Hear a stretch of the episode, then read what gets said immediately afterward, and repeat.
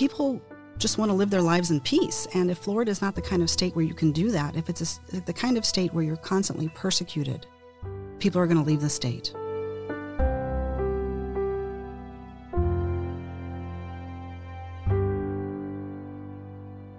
Welcome to the inaugural episode of the podcast Immigrant Lives. My name is Elizabeth Aranda, and I'm a professor of sociology and the director of the Immigrant Wellbeing Research Center at the University of South Florida in Tampa, Florida, in the United States. Today we will be discussing a law that was passed in the Florida legislature this past spring, 2023. SB 1718 is a law that aims to crack down on undocumented migration by instituting several measures. First, this law classifies anyone who crosses the state line into Florida with someone they know who is undocumented, a human smuggler, it does not recognize out of state licenses that have been issued to undocumented immigrants in other states lawfully. It requires hospitals that are recipients of Medicaid funds to ask about one's immigration status on registration or admission forms. It expands E Verify to employers with over 25 employees and public agencies. It bars local governments from funding community IDs. It prohibits DACA recipients from practicing law and it allocates millions of dollars in taxpayer funding for a program to remove migrant families from the state by transferring them to other states. We have invited two experts to be with us today to get a pulse on how this law is affecting immigrants and their communities. Nanci Palacios is Deputy Director of Faith in Florida. She oversees the training and development of grassroots organizers, develops and manages the organization's civic engagement campaigns and leads the immigration work. Nanci also serves as chairwoman for La Red, a campaign of faith and action that aims to dismantle the racist and unjust laws that criminalize and deport immigrants. Also joining us is Dr. Heide Castañeda, professor of anthropology at the University of South Florida. Her research includes critical border studies, political and legal anthropology, migration, migrant health, and citizenship focusing on the U.S. Mexico border, Mexico, Germany, and Morocco. She is author of Borders of Belonging Struggle and Solidarity in Mixed Status Immigrant Families and co editor of Unequal Coverage The Experience of Healthcare Reform in the United States. Her latest book is Migration and Health Critical Perspectives. Thank you both for being here today. I appreciate your willingness to share your expertise with us. So, Nanci, tell me what you do for Faith in Florida. What does your day to day work consist of? Thank you first for having me today. Uh, part of the work that I do at Faith in Florida is be able to develop training for the organizers that work with directly impacted families, as well as lead organizing training for directly impacted immigrant families, making sure that they have the right information, connecting with policymakers to make sure that they are passing policy or stopping policy that would affect immigrant families and people who are directly impacted by the social issues in our communities. I work a lot with congregations and people of faith who are in Hillsborough, more recently, Pinellas County, Pasco, and advocate for policy in Tallahassee. So, how has this law affected your work? What are you seeing in your interactions with the people you serve? This has really increased the amount of work we've had to do with the community. As I said, we work with congregations across the state, a lot of them who have immigrant families in their congregations. And we have had a lot of outreach from the pastors and the clergy in those communities who are just concerned around their members leaving, their members being afraid of living in their communities, even coming to church because of these type of laws. So I would say it has increased the amount of work we've had to do, a lot of training has been put together to make sure that families have the right information. This law has changed a lot as it was being put through the different committees, and a lot of the information that people had was what the law was going to include and not the what the law actually passed. And we need to make sure that we get that information to people. So that's how it's impacted my work.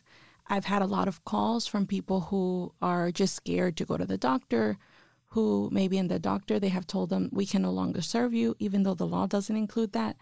And so it just has put us all as on, on alert around how to respond to this. So you've encountered a lot of misinformation out there. People don't seem to know what actually is going on and what's being enforced and and what's actually in the law versus what was discussed versus what's implemented.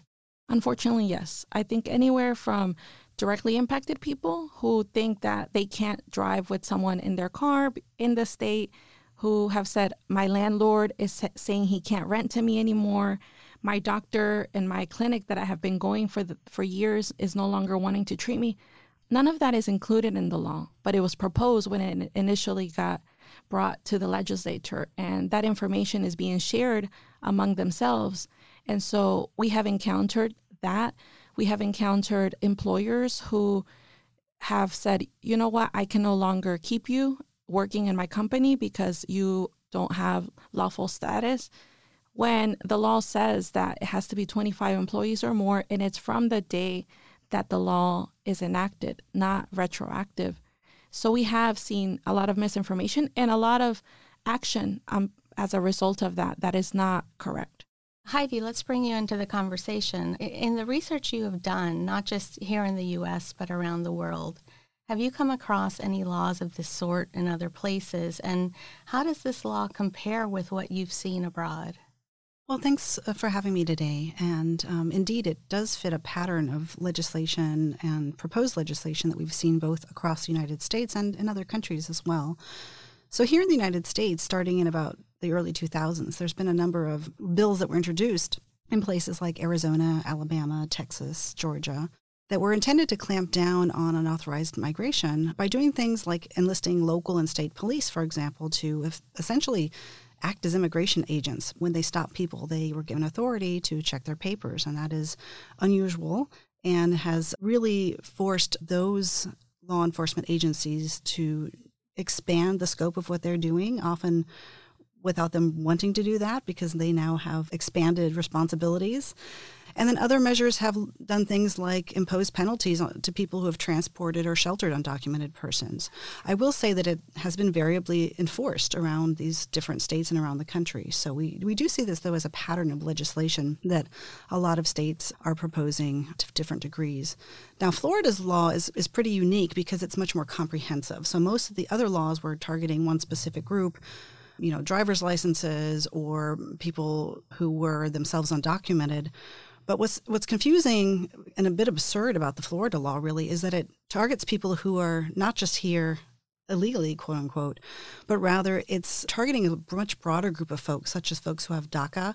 And it also has really strong implications for the family members and community members in undocumented communities. It also, I think Nanci already kind of alluded to this, the language has changed over time in the law. And so there's a lot of confusing wording in it. And I think it's going to be, well, I know it is already facing a lot of legal challenges. The, states, the state of Florida is already facing a couple of different lawsuits from ACLU, the Farm Work Association of Florida, uh, Southern Poverty Law Center. So this law is um, already being challenged in court. The law is actually all over the place. Like I said, it's a collection of different measures that don't just target undocumented folks. And it's just so broad that it becomes kind of watered down and confusing at some level. It's including people who are here legally, such as DACA, people with deferred action for childhood arrivals. It is targeting to some degree legitimate asylum seekers who are also here legally. So on the whole, the idea of this law, it's designed to inflict cruelty. It's designed to instill fear in immigrant communities. It's designed in such a way that it goes well beyond the folks who are undocumented. Supporters have said that it's supposed to help to expel the recent influx of immigrants, get rid of uh, future arrivals, and provide more job opportunities to people here that are here lawfully. But in fact, that's kind of a ridiculous assumption in many ways because, as I said, many of the measures are targeting folks who are here legally in the first place. And you know, there's already been really big impacts economically in the state of Florida when it comes to our, our labor market. And we've seen folks already deciding to leave the state to go to more favorable climates like the Carolinas, to Georgia, to Texas, because often it's not that they themselves are targeted by the law, but their family members are. So, someone here legally, for example, who is currently working in say the agricultural or construction industry, they may decide to pick up and move their entire family to the Carolinas or to New York or to New York or to Texas. We've seen lots of cases of that because they're worried about the impacts on their family members. They just want to live here in peace and have their jobs. And um, this law threatens their security in the state of Florida.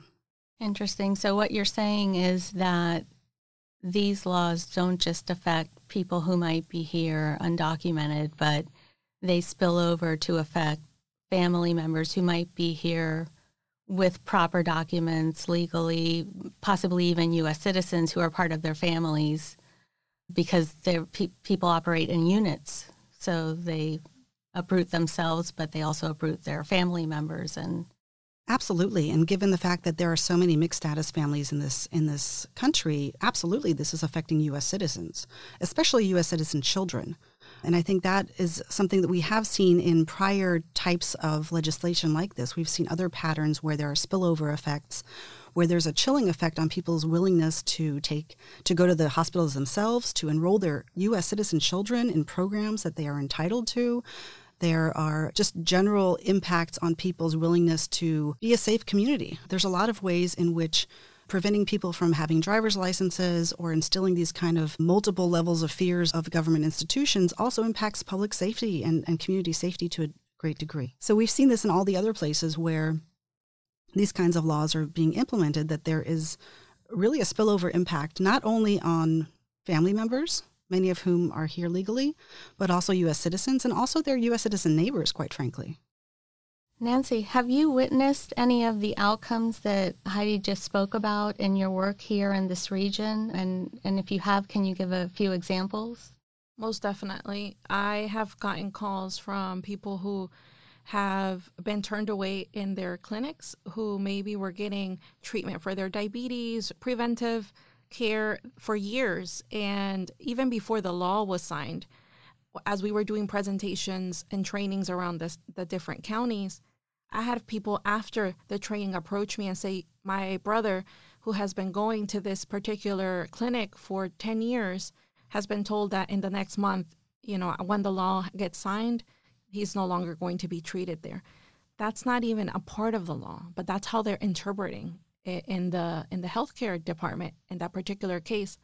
I have also had uh, businesses call me who said, "You know what? I have 25 employees. I can I hire anyone else? Do I have to use E-Verify? What do I do with people who have been working for me for 10, 20 years? My business depends on them." That's a prime example of how citizens can be impacted.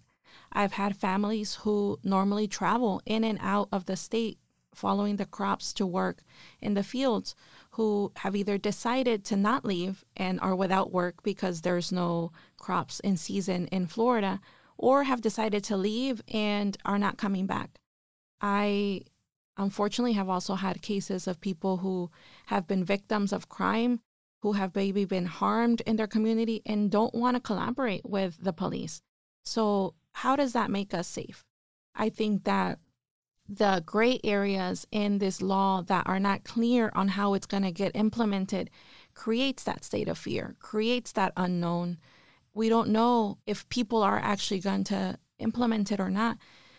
I think that that particular piece of uncertainty, and even as someone who followed the law closely, there's many things that I couldn't answer for them because it's not clear on how the bill was written and it leaves room for interpretation to be done in a way that could be harmful for families or more lenient, right? And leave room for there to be more added in the next legislative session. Well, that definitely leaves open the possibility that there is more to come in the coming legislative session. And, and that leads me to my next question, which is what keeps you up at night regarding your work with immigrants? Everything. I unfortunately or fortunately care too much about the community. And I have grown up in this community. I have been here for years, and what happens to my community hurts me. So I think the the connection to the community is definitely one of the things that that makes me really not only upset but worried about their well being. What also keeps me up at night is the fact that I have family members who are impacted directly by this law. I am a green card holder now, but I have aunts and uncles uh, that are here unlawfully, unfortunately, and are on a pathway to be able to adjust, but they could be caught up in the middle of this whole process and be put in deportation proceedings and then they can't actually adjust their status even though in the, if they're in this quote line right of being able to adjust i think the fact that i have pastors calling me that their members are leaving out of fear or they're just not even coming to a place that should be a safe haven for them a place of hope they're not even risking coming out to their service i have a clergy who have reached out and said i have a thousand members usually come and i've had half of that attending my services. All of that really keeps me up at night because I, I go to sleep wondering is today the night that I'm going to get a call that someone that I know has been caught, has been arrested, has been put in a detention center? What's going to happen to their kids? What's going to happen to their children? All of that is something that just grieves me so much. Having to make plans with parents around who to designate to leave your children to in case something happens to you, giving a power of attorney to potentially a stranger or someone who you, you trust, but that would have to make decision on your children, that really hurts to to have to think about that. I always say preventive measures are always better and that hopefully we'll never have to use them. But just the fact that we even have to have those conversations is is something that makes me lose sleep, honestly. So this is very personal for you. Very personal. I I think that over the years, it has just gotten worse for immigrant families in this state. I remember in 2014 when our fight around immigration was in state tuition. And after that, it's been a constant yearly fight of stopping legislation from passing. It first was, you know, this collaboration between the sheriffs and ICE. And we, you know, that was in the courts. And then they kept coming back to being able to implement harsher laws. And so for me, it's like thinking around, I'm already thinking about next legislative session. I'm already thinking around how am I going to equip my leaders? What's going to be the strategy to be able to stop any further legislation from happening? Because just how this law was created with very gray areas, we don't know what funding is being used to be able to implement it. I think that that's coming in the next legislative session, and we have to be ready so that it doesn't get worse for families. Heide, how might these laws affect immigrant well-being? You you study health and well-being, and so I'm wondering, based on your expertise, could these laws have health effects on immigrants and maybe even their children? Yeah, absolutely. There's both short-term and long-term effects that we are looking towards as a result of these of this new law. In the short term, we've already sort of talked about the avoidance of medical facilities as a as a major issue. So that's something that we've seen in other settings as well where families are hesitant to go to the emergency room or to take their children for preventive care. We also see another sort of wellness area is public safety and as I said there's there's really important impacts to public safety when people aren't willing to report crimes in their communities or when they are hesitant to drive when they need to. There's um, a lot of sort of wider impacts that come with um, the health issues um, in this particular law. And, you know, in the long term, we know that there are health impacts of this kind of increased fear on communities and on families specifically. It not only impacts their daily lives, lives and their you know sort of routines and their patterns but also their mental and physical health we've seen a lot of studies recently that dig into sort of the biochemical nature of stress and what that does to the body over time so long term we see that fear of deportation is associated with things like de- depression, high blood pressure, anxiety, higher cardiovascular risks. And what's interesting about these studies is that it doesn't necessarily relate to people's deporta- fear of, depor- of their own deportation, but rather it extends to the fear of deportation of their family members and in fact their community their, their neighbors so if you live in a neighborhood where people are at increased um, surveillance and at increased risk of detention and deportation that impacts your everyday sense of well being and the amount of stress that you cope with on a daily basis. And our bodies aren't designed to, to cope with that stress long term over many years in that fashion. And so we do see, as I mentioned, a range of both mental health issues, ranging from anxiety, depression, and so forth, but also physical symptoms like headaches, increased rates of diabetes. These things are proven in the literature to be associated with increased stressful environments, including those that are related to increased environments of, of law enforcement, immigration law enforcement, and, and deportation. Nanci and Heide, I want to ask you both is there anything else that you think our audience should know regarding the effects of the law on immigrant well being? Nanci, I'll begin with you. If I may add to some of the mental health effects of this law, I actually had mothers approach me after trainings saying, Thank you so much for the information because I have not been sleeping. I have not been able to sleep. I have not been able to eat well. I have constant headaches. I kind of do a health scope as I am checking in with people and training them. How are you feeling? How do you feel? How do you feel before? I kind of do this like, how do you feel right now? I get a pulse of what the room feels. I give the training information and then I do a wellness check again at the end. And just kind of this like, okay, I have the right information now. It doesn't necessarily make me feel much better, but it, I feel that I am well equipped to now relate good information to people and make a decision based on that. But I would have people who would approach me and say, you know what? I haven't slept. I'm scared for my family. I'm scared for my children. And unfortunately, a lot of families that have left uh, the state and that are not considering coming back, really just picking up their businesses, their family, everything, and moving everything to another state I had family say, you know what? We didn't risk everything leaving a country that we didn't know where we were going to be headed to. We can leave a state and go somewhere else. It's not going to be easy. It's not going to be easy for my children to have to go into a new school. It's not going to be easy for us to find another job. But we rather do that than have to stay here and wonder if they're going to apply it a certain way or not, if this law is going to be you know, implemented the way that it says it's going to be implemented, we're not going to wait around. That's that's one decision we can make and take control back around what we can do with our family, and we're going to do just that. So it's so intolerable to be here that people are just leaving.